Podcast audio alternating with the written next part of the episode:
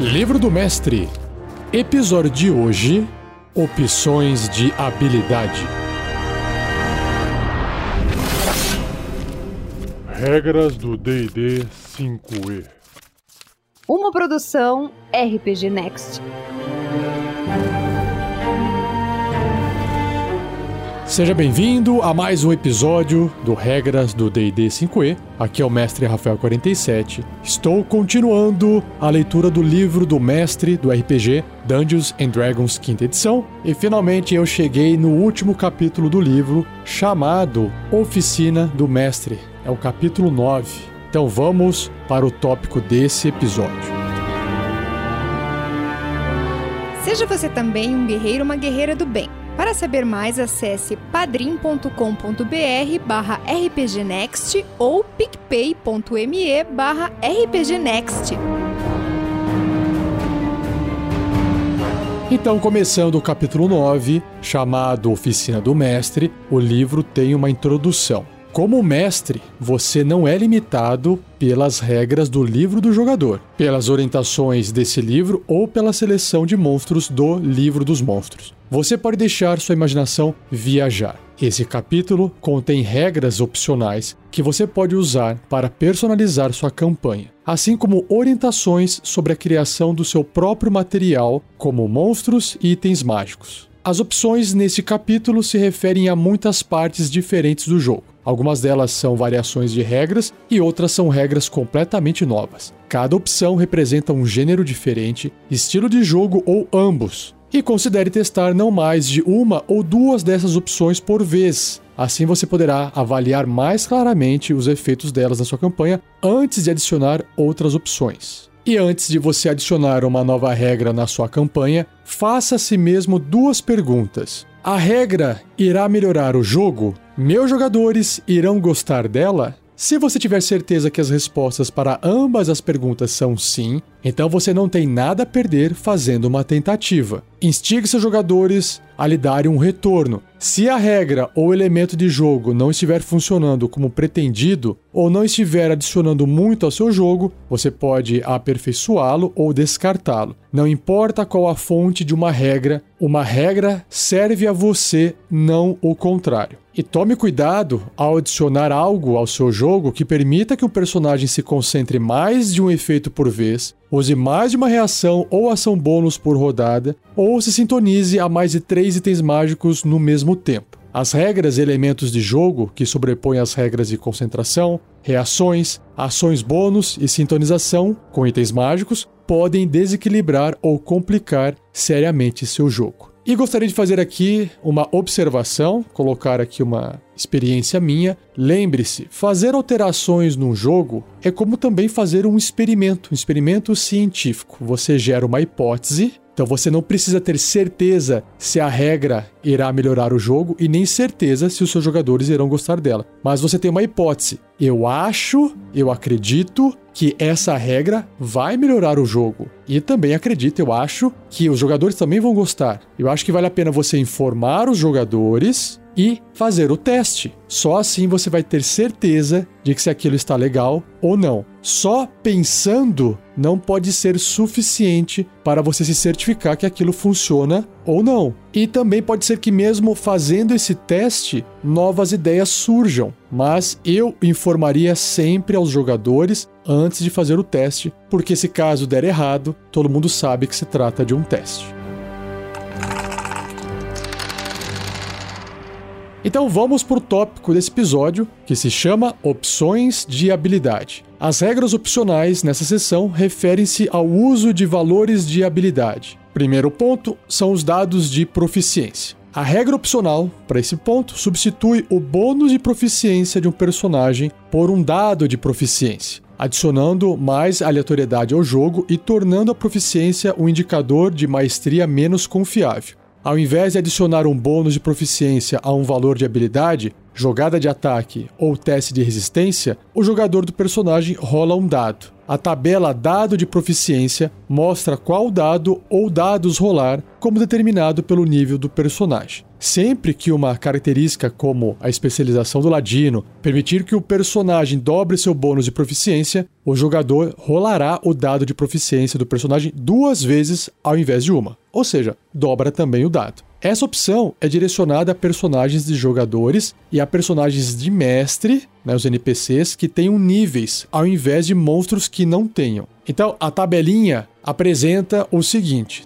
três colunas: a coluna do nível, né, o nível do personagem, a coluna do bônus de proficiência, que é da regra original, e a coluna do dado de proficiência, que é dessa regra opcional. Então vamos lá. Entre os níveis 1 a 4 de personagem, todos eles possuem bônus de proficiência mais 2. Com essa nova regra, você substitui mais 2 pelo dado de 4 faces, 1d4. Ou seja, quando você estiver fazendo lá um ataque, por exemplo, pode sair um mais um ou até um mais quatro. Na próxima linha da tabela, quando o personagem estiver entre os níveis 5 e 8, né, o quinto e oitavo nível, eles têm um bônus de proficiência aumentado para mais 3. No caso do dado de proficiência, você substitui esse bônus de mais 3 pelo dado de 6 faces, um D6. Personagens do nono ao décimo segundo nível, que tem o bônus de proficiência mais 4, você substitui pelo dado de 1d8. Personagens do décimo terceiro ao décimo sexto nível, que tem o bônus de proficiência mais 5, tem uma substituição pelo dado de 1d10. E por fim, personagens do 17 nível ao 20 e último nível, que tem um bônus de proficiência de mais 6, você substitui pelo dado de 1d12. Nossa, aí fica bem abrangente. Pode sair 1 e pode sair 12. Também tem as variações de perícias. Uma perícia determina as circunstâncias sob as quais um personagem pode adicionar seu bônus de proficiência a um teste de habilidade. As perícias definem essas circunstâncias ao se referir a aspectos diferentes dos seis valores de habilidade. Por exemplo, acrobacia e furtividade são dois aspectos diferentes de destreza, e um personagem pode se especializar em um deles ou ambos. Você pode dispensar as perícias e usar uma das seguintes variações. Escolha a que melhor se adequar à sua campanha. E antes de eu ler cada uma das variações, são três, com os títulos Proficiência em teste de habilidade, proficiência em antecedente, que é o passado do personagem, o background, e proficiência em traço de personalidade. Então vamos lá. Proficiência em teste de habilidade, que é o primeiro. Com essa variação de regra, os personagens não têm proficiência em perícia. Ao invés, cada personagem tem proficiência em duas habilidades, uma ligada à classe do personagem e a outra ligada ao seu antecedente. A tabela, chamada Proficiência em Teste de Habilidade por Classe, sugere uma proficiência para cada classe e você escolhe qual habilidade está ligada a um determinado antecedente. A partir do primeiro nível, um personagem adiciona seu bônus de proficiência a qualquer teste de habilidade ligado a uma ou outra dessas duas habilidades. Vamos então para a tabela, que tem duas colunas. A primeira coluna é a classe e a segunda coluna é o teste de habilidade que aquela classe faz com esse bônus de proficiência, né? Então, no caso, o bárbaro faz testes de habilidade com bônus de proficiência em força, destreza ou sabedoria. Na linha de baixo, o bardo, qualquer um.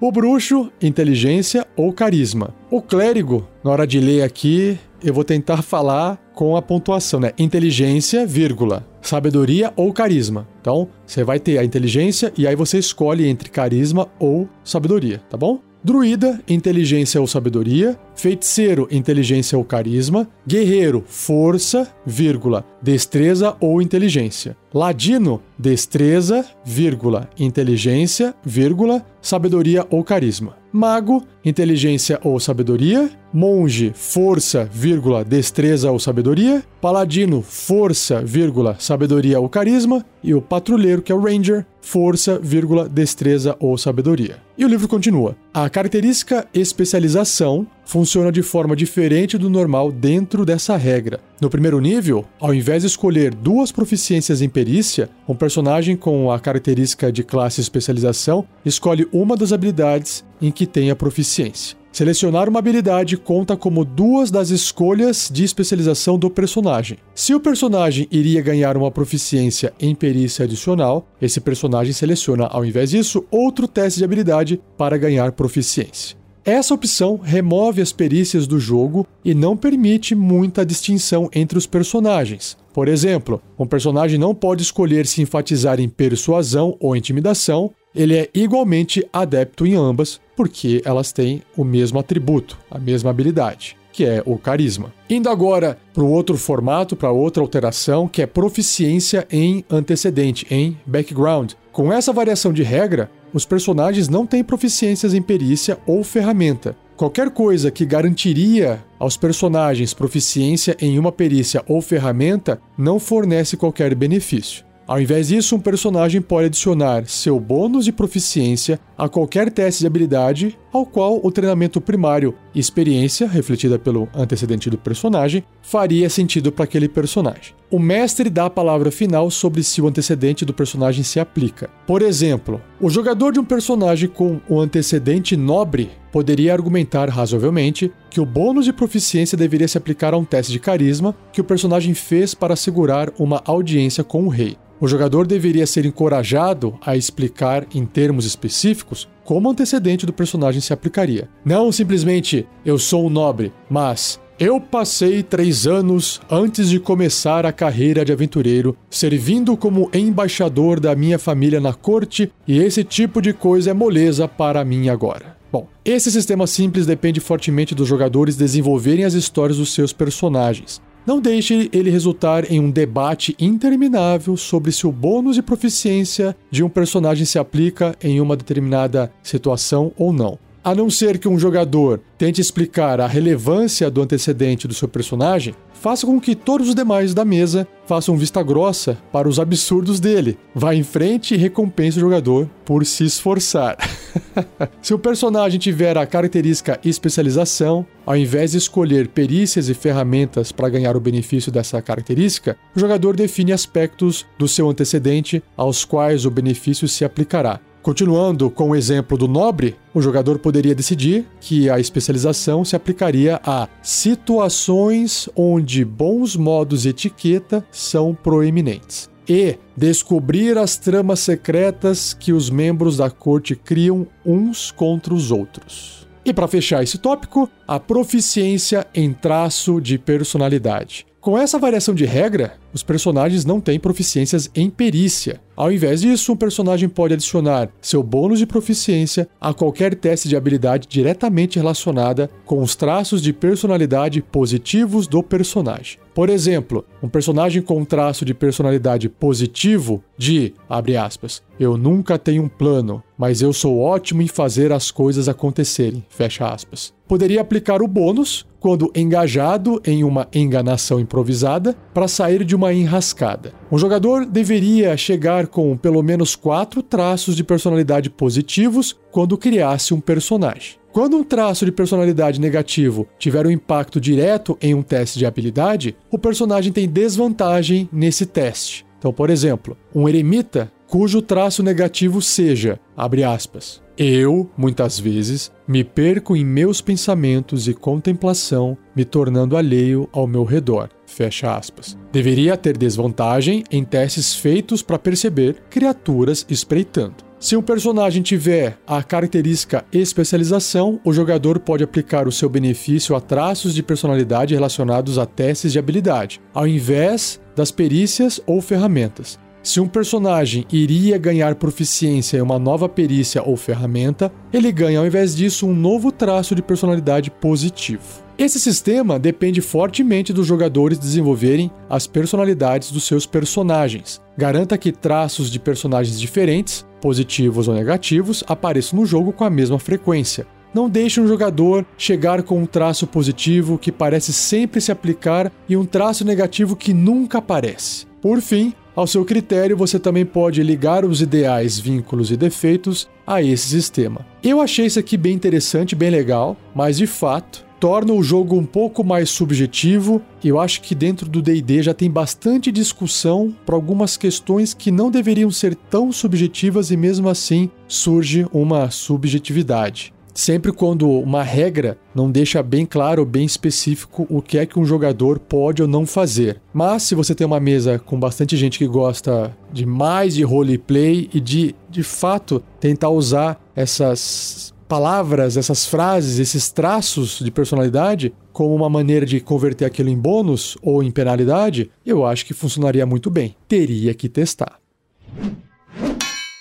Pontos heróicos. Os pontos heróicos funcionam bem em campanhas de fantasia épica e mítica, onde os personagens são feitos para serem mais como super-heróis do que como aventureiros padrão. Com essa opção, o personagem começa com 5 pontos heróicos no nível 1. Cada vez que ele ganha um nível, ele perde quaisquer pontos heróicos não gastos e ganha um novo total igual a 5 mais metade do nível do personagem. Um jogador pode gastar um ponto heróico sempre que realizar uma jogada de ataque, teste de habilidade ou teste de resistência. O jogador pode gastar o ponto heróico depois da jogada ser feita, mas antes de quaisquer resultados serem aplicados. Gastar os pontos heróicos permite que o personagem role um D6 e adicione ao D20, possivelmente transformando um fracasso num sucesso. O jogador pode gastar apenas um ponto heróico por jogada. Além disso, Sempre que um personagem fracassar num teste de resistência contra a morte, ele pode gastar um ponto heróico para transformar um fracasso num sucesso. Olha, é interessante. Eu meio que já faço isso nas minhas transmissões ao vivo na Twitch TV, só que lá o chat, né, os espectadores podem doar lá as moedinhas e doar para um jogador, um personagem, um mais um no D20, um mais dois, um mais três, esse tipo de coisa. Não é um dado, mas funciona mais ou menos como esses pontos heróicos de qualquer forma. Novos valores de habilidade, honra e sanidade. Esse aqui soa bem legal, hein? Se você estiver conduzindo uma campanha moldada por um código de conduta estrito ou pelo risco constante de insanidade, considere adicionar um ou ambos desses novos valores de habilidade, honra e sanidade. Essas habilidades funcionam como as seis habilidades padrão, né? Força, destreza, constituição, sabedoria, inteligência e carisma. Geralmente é invertido, é inteligência, sabedoria e carisma. Com exceções especificadas em cada habilidade abaixo. Aqui está como incorporar essas habilidades opcionais na criação de personagens. São três regrinhas aqui, ó. Se seus jogadores usam a distribuição de valores para habilidade padrão, adicione um 11 à distribuição para cada habilidade opcional que você adotar. Ou seja, se na hora de montar o personagem, ali os atributos, você está usando aquela sequência de números, que eu acho que é 15, 14, 13, 12, 11, 10, 8, não lembro agora, né? Então, ele está pedindo para você colocar um 11, um valor a mais, porque ele vai entrar ali na honra e sanidade. Se seus jogadores usa um sistema opcional de compra de pontos, que se eu não me engano o padrão é 27 pontos que você vai gastando, e aí quanto mais alto for o atributo, mais pontos você tem que gastar para subir ele, né? Você adiciona 3 pontos ao número de pontos para cada habilidade opcional que você adotar. E por fim, se seus jogadores rolam seus valores de habilidade, deixe que eles rolem para os valores de habilidade adotados. Ou seja, se você tiver um Raiz Sanidade nesse método, você rola de novo aqueles seis dados eu acho que o padrão é esse, não lembro agora. E aí você rola. Não, acho que quatro dados e tira um, né? E aí você soma os três dados que ficarem para poder determinar aquele atributo. E se você precisar realizar um teste ou teste de resistência de honra ou sanidade, para um monstro que não possui esse valor, você pode usar carisma para honra e sabedoria para sanidade. Vamos então ao valor de honra. O que, que é o valor de honra? Caso sua campanha envolva culturas onde um rígido código de honra é parte da vida diária, considere usar o valor de honra como uma forma de medir a devoção de um personagem ao seu código. Essa habilidade se encaixa bem em um cenário inspirado em culturas asiáticas, como Karatur, nos Reinos Esquecidos. O valor de honra também é útil em campanhas que envolvem ordens de cavaleiros. A honra mede não apenas a devoção de um personagem a um código, mas também a compreensão do personagem sobre ele. O valor de honra também pode refletir como outros percebem a honra de um personagem. Um personagem com valor de honra elevado geralmente tem uma reputação que os outros conhecem, especialmente aqueles que têm valores de honra altos também. E diferente de outras habilidades, a honra não pode ser aumentada com aumentos de valor de habilidade normais, ao invés disso, você pode conceder aumentos de honra ou impor reduções, baseado nas ações de um personagem. No final de uma aventura, se você achar que as ações de um personagem refletiram bem ou mal a compreensão dele do código, você pode aumentar ou reduzir a honra do personagem em 1. Como os outros valores de habilidade, a honra de um personagem não pode exceder 20 ou cair abaixo de 1. E como funcionam os testes de honra, já que ele é um atributo, né?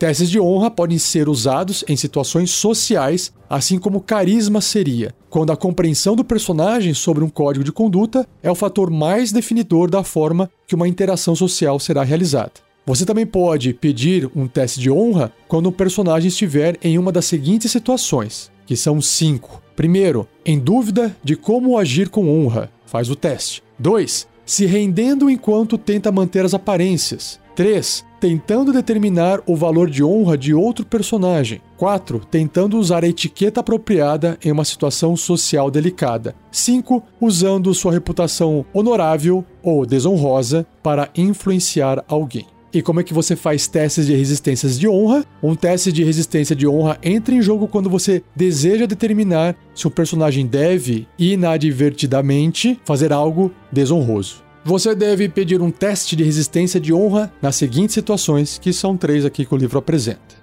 Número 1. Um, evitar uma quebra acidental de honra ou etiqueta. 2. Resistir à tentação de responder à provocação ou insultos de um inimigo. 3. Reconhecer quando o inimigo tenta iludir um personagem a quebrar sua honra. Agora, indo para o valor de sanidade, considere usar o valor de sanidade se sua campanha gira em torno de entidades profundamente alienígenas e de natureza inefável, como o grande Cthulhu, Cthulhu, Clayton, cujos poderes e lacaios podem despedaçar a mente de um personagem. Um personagem com um valor de sanidade alto mantém-se equilibrado mesmo ao confrontar circunstâncias insanas, enquanto que um personagem com sanidade baixa é inseguro, facilmente se desesperando ao ser confrontado por horrores sobrenaturais que estão além da razão normal. Então, para testes de sanidade, né, testes de atributo ou de habilidade, você deveria pedir para os personagens fazerem um teste de sanidade no lugar de um teste de inteligência para lembrar de conhecimentos sobre criaturas alienígenas de loucura existentes na sua campanha.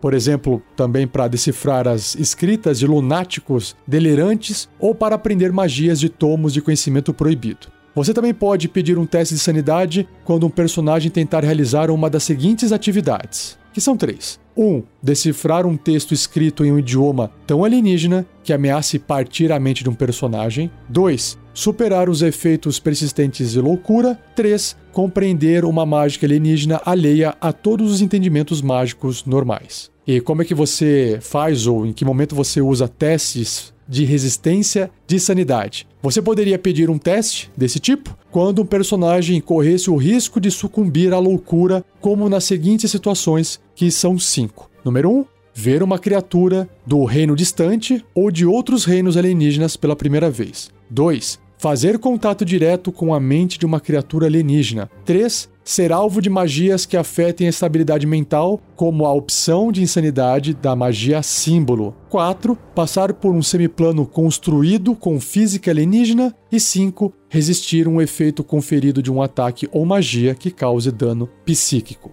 E para fechar o episódio de hoje, um fracasso numa resistência de sanidade pode resultar em loucura de curta duração, de longa duração ou permanente, como descrito no capítulo 8, chamado Conduzindo o Jogo. A qualquer momento que um personagem sofrer de uma loucura de longa duração ou permanente, o valor de sanidade do personagem é reduzido em 1. Uma magia restauração maior pode recuperar a sanidade perdida dessa forma, e um personagem pode aumentar sua sanidade através do avanço de nível.